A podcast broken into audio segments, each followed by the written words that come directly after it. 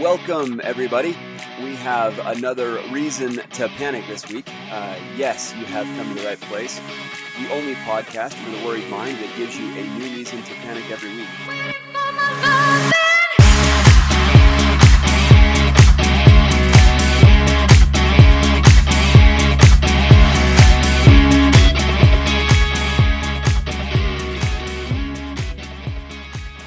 Week, I'm your host, Tyler Mason. We have with us Randall, and uh, we're actually missing our good friend Eli. Um, you'll notice from time to time that uh, one of us may drop out, maybe even two of us will drop out uh, on these podcasts because we live a nomadic lifestyle, which is uh, both exciting but a little bit uh, sporadic. So we are missing our, our good friend Eli, but uh, he should be back with us next week. This week's podcast, uh, I want to take your minds to childhood when you played in the bathtub, right? That infamous place where parents send their children knowing that a tidal wave is going to wash the floor, drown the baby, uh, swallow the toilet, etc.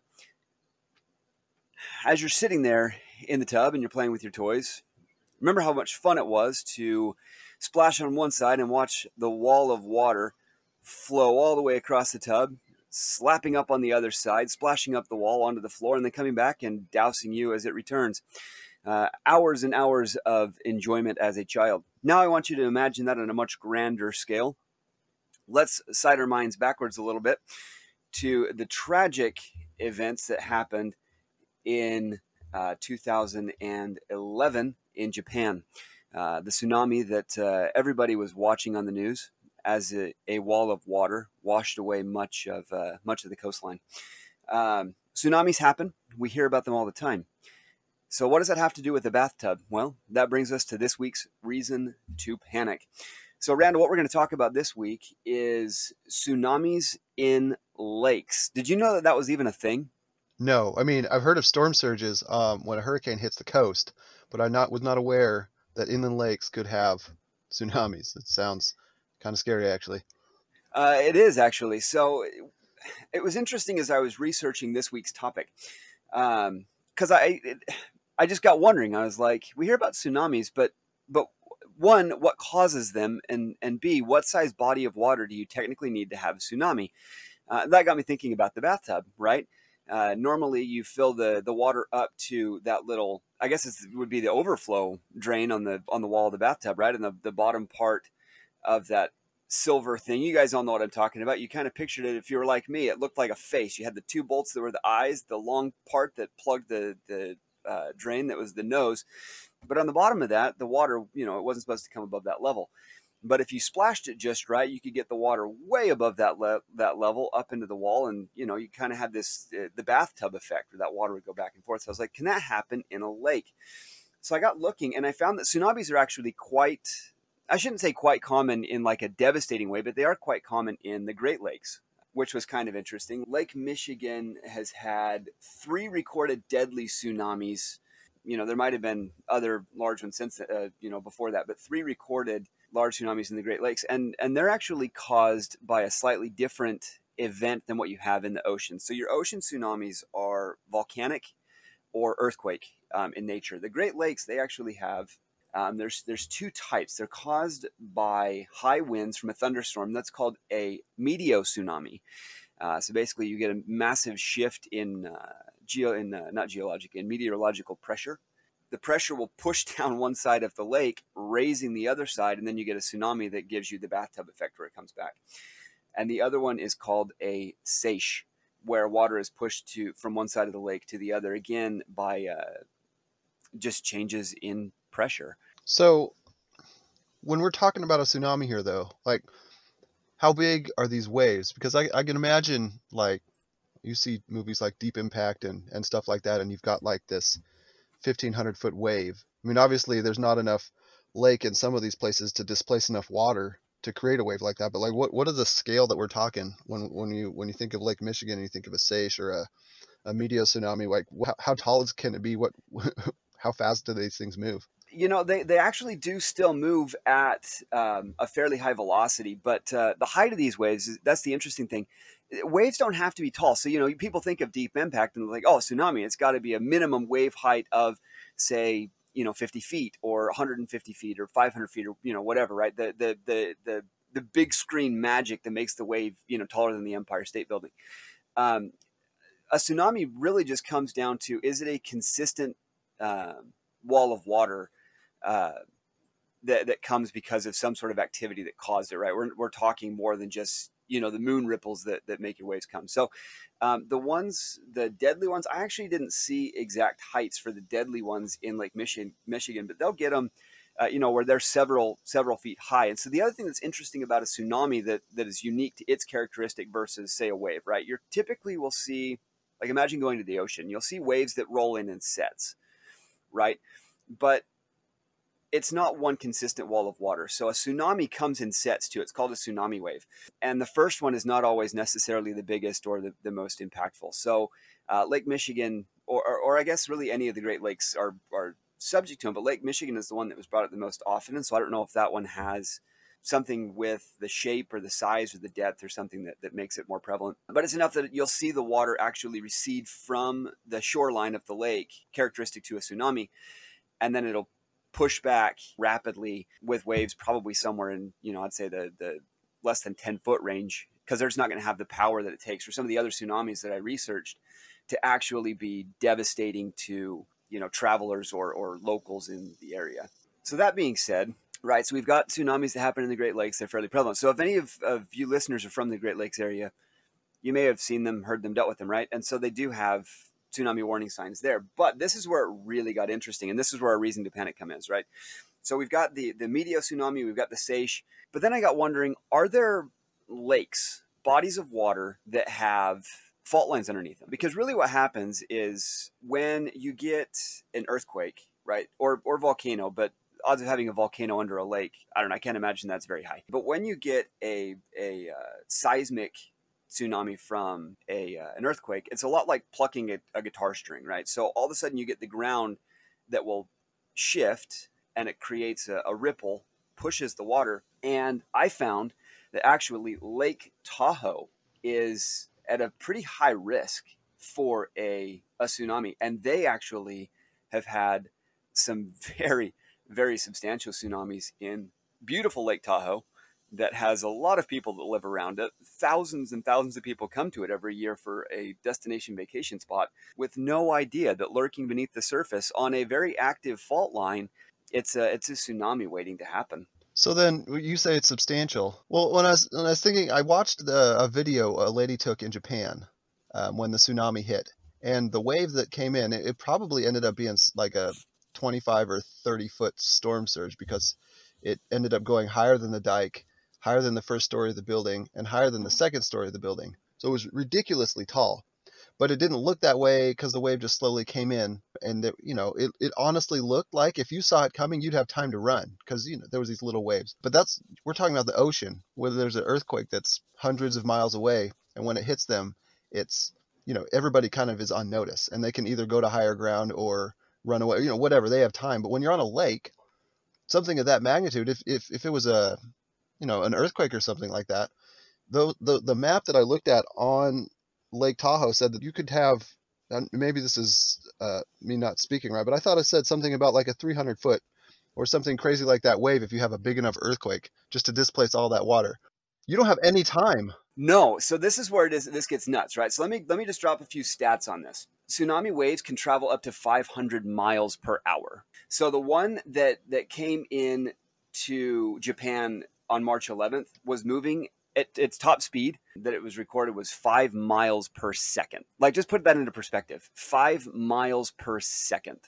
First, you've got the earthquake, right, which is was was devastating in and of itself because it was close enough to Japan. Which, interestingly enough, Japan is the world's most seismically monitored point on planet Earth, and so they had just massive, massive amounts of data from this tsunami in 2011 that was able to record velocity and speed and, and impact and all of these all these things that, that gave researchers a lot of insight into tsunamis and what causes them and, and you know their impact and etc so you know five miles per second and it was it was it was uh, a, a large substantial wave as a matter of fact i can't pronounce the name of the of the city in japan but they have the world's largest, basically a wave break, right? That's built up to prevent a tsunami. It flooded all the way over the top of that, and you know we've seen the footage of, of what it was that happened. Yeah, so so we are talking a substantial amount of water. The largest ever recorded tsunami was in Lituya Lituya Bay in Alaska in 1958. That wall of water was 7,000 or excuse me 1,720 feet tall. Oh my gosh. Yeah, 1,700 foot wall of water. But because it's in Alaska and it was in 1958 before there was really much of a populace up there, it only killed five people. Um, well, that's like the, the, the tree in the forest. Um, if if nobody heard it, did it fall? So like it didn't really affect anybody just because there's nobody up there.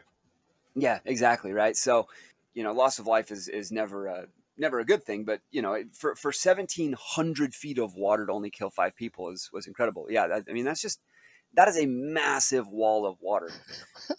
what if it hit San Francisco? well, then you get San Andreas, right? The movie with uh, with The Rock and Alexandra Dario, or I can never pronounce her last name, but yeah, but that's exactly what you get, right? I mean, the the Golden Gate Bridge is suddenly swallowed by a wall of water. But back to your question. Sorry, I kind of tangented there for a second. So back to your question, right? Talking Lake Tahoe. What we have there's there's three recorded and by recorded, they're they're looking at geological studies for the, the records on these. But there's three recorded tsunamis in Lake Tahoe. The largest of which was about forty thousand years ago.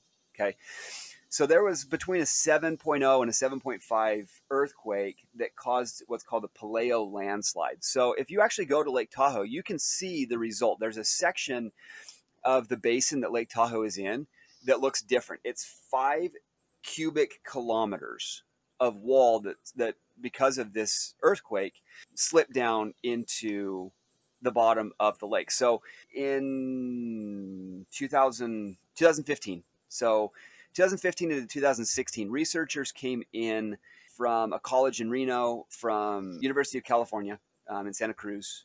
Of course, now I'm not finding the other ones. But anyway, so the, these three colleges, they started doing studies in Lake Tahoe because they were wondering basically the same thing that I did.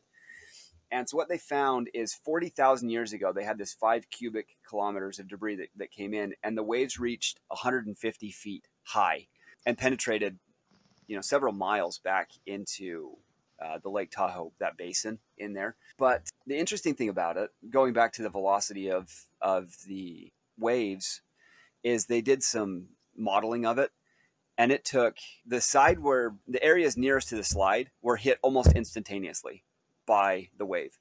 But it took seven minutes for the water to get from one side of the lake to the other and then reverberate back in that bathtub effect where it literally sloshed from one side of the lake to the other, you know, several times before the waves finally dissipated. So all you can do is either one, hope you're not on vacation there, or two, you just clean up the mess. Yeah. Oh, and actually, sorry, I misspoke. It was uh, the massive slide tsunami. It was 400 feet. Oh my gosh. like, hey, look a wave, and then it hits you. Like,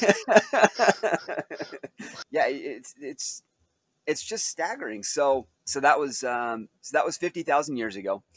Then we had eight thousand years ago. The West Tahoe fault ruptured, causing a quake of, a, of about a seven point three magnitude, and that was a thirty foot high wall of water. That was eight thousand years ago.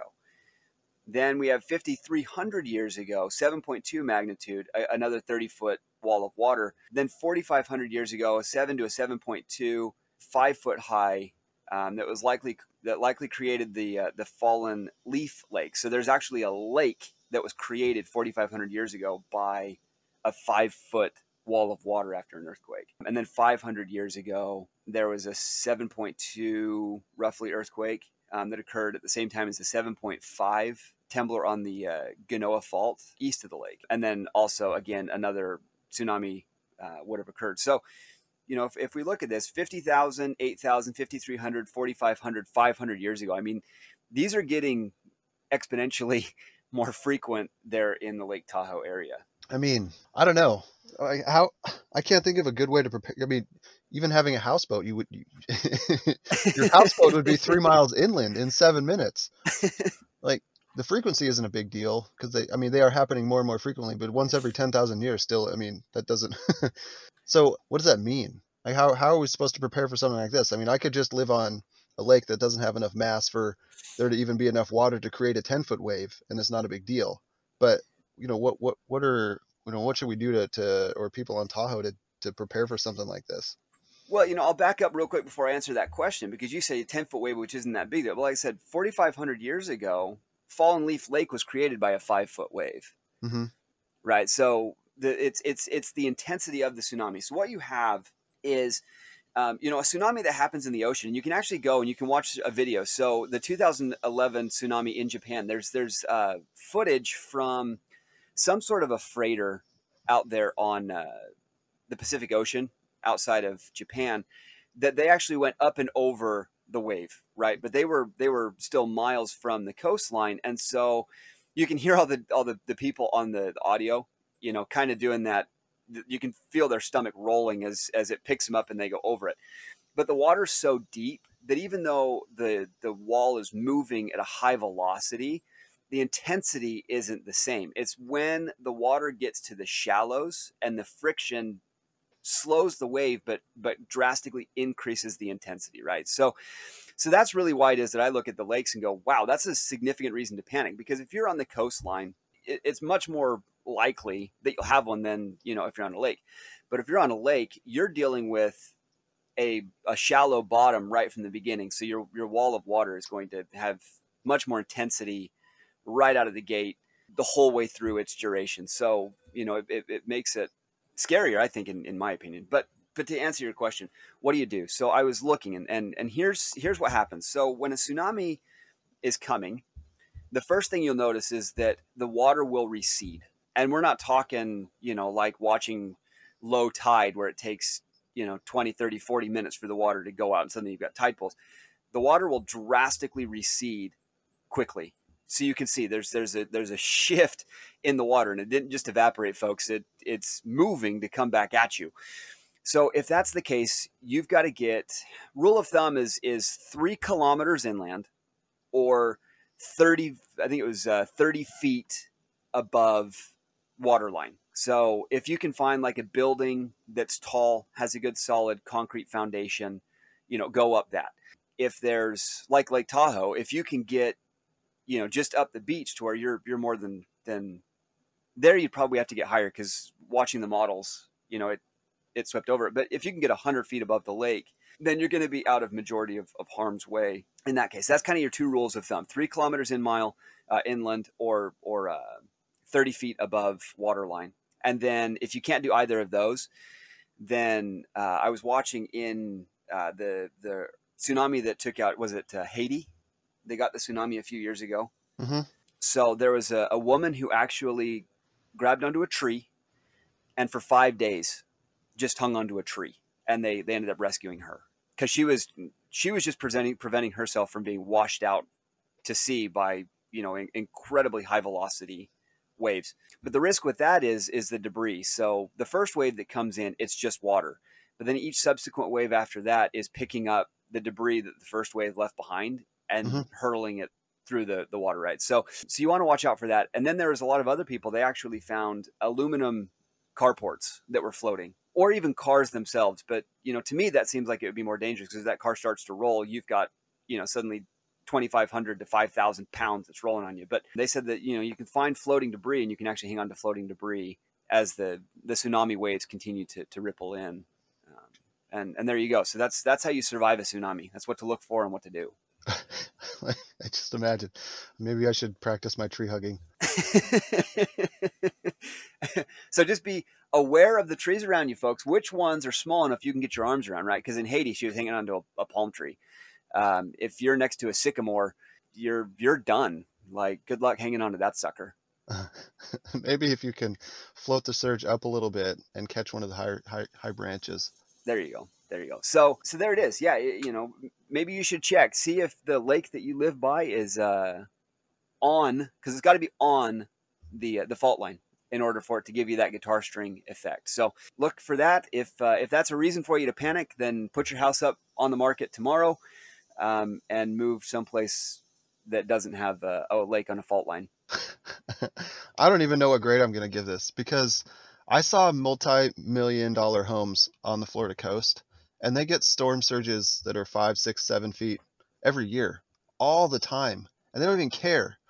Yeah. So when I think about the, I mean, it's the same thing in Lake Michigan. Like there's houses all over all the Great Lakes. There's there's ritzy areas, and they they build their dikes and their jetties. But I saw a picture of a a lock where the storm or the I think it was a seiche was so tall it went over the top of the lock. It just started spilling over. So I mean, nothing is infallible. You're still going to get hit, but people don't really seem to panic about that. It's almost like um, when people are judging whether or not to panic over something, it's all in the uh, well, it's it's all based on sight. Like they're much more willing to panic over something something that's small that they can't see and can't necessarily control, whereas these big things that happen less frequently or seem to cause less damage or happen to happen somewhere else, people don't panic about it as much.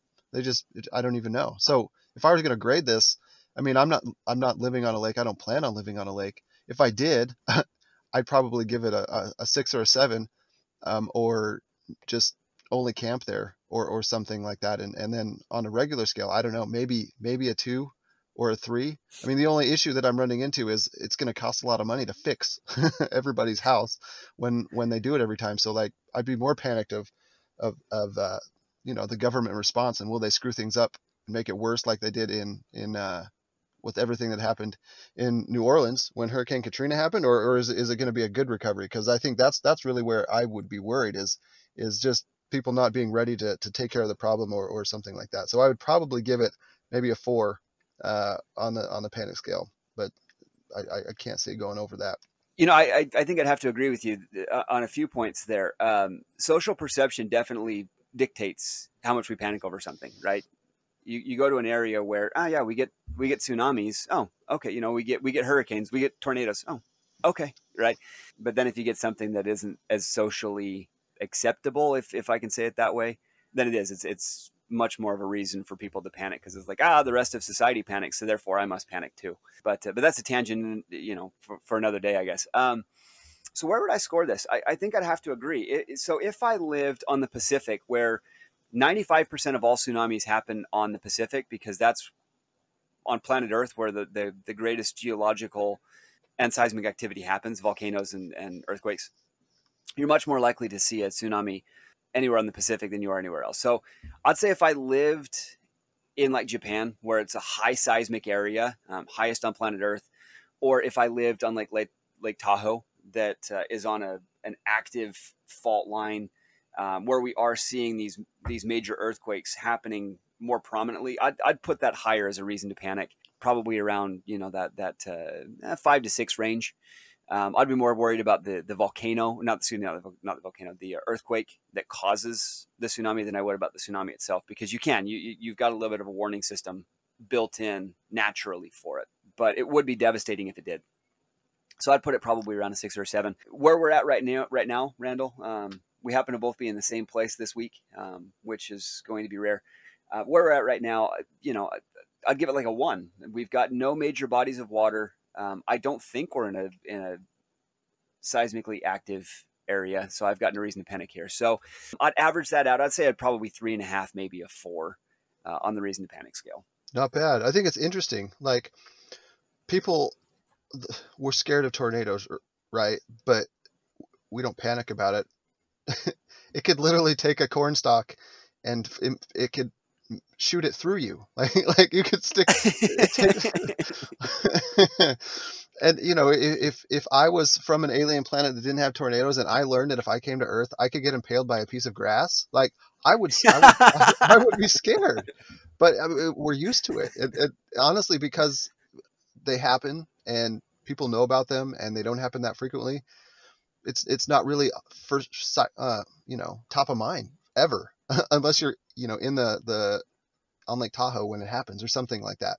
Because even the the tsunami that happened in 2011, it's I mean the the nuclear plant up there is still gushing out uranium and stuff because it's so hot, but it's still like yesterday's news. Like it, it, it's not top of mind anymore. Nobody really, other than the people who are close there, it, it's not really one of those things that people are thinking about right now. So I mean, it's it's just interesting how how we can maintain that that kind of blissful ignorance on purpose in, with a lot of these things. Uh, no doubt, right? And so there's there's your bonus reason to panic, folks. That uh, you can be killed by a blade of grass. We'll save that for another week, though. Uh, thanks for tuning in, everybody, to this week's Reason to Panic. Stay smart, stay safe out there, and remember, there is always a reason to panic.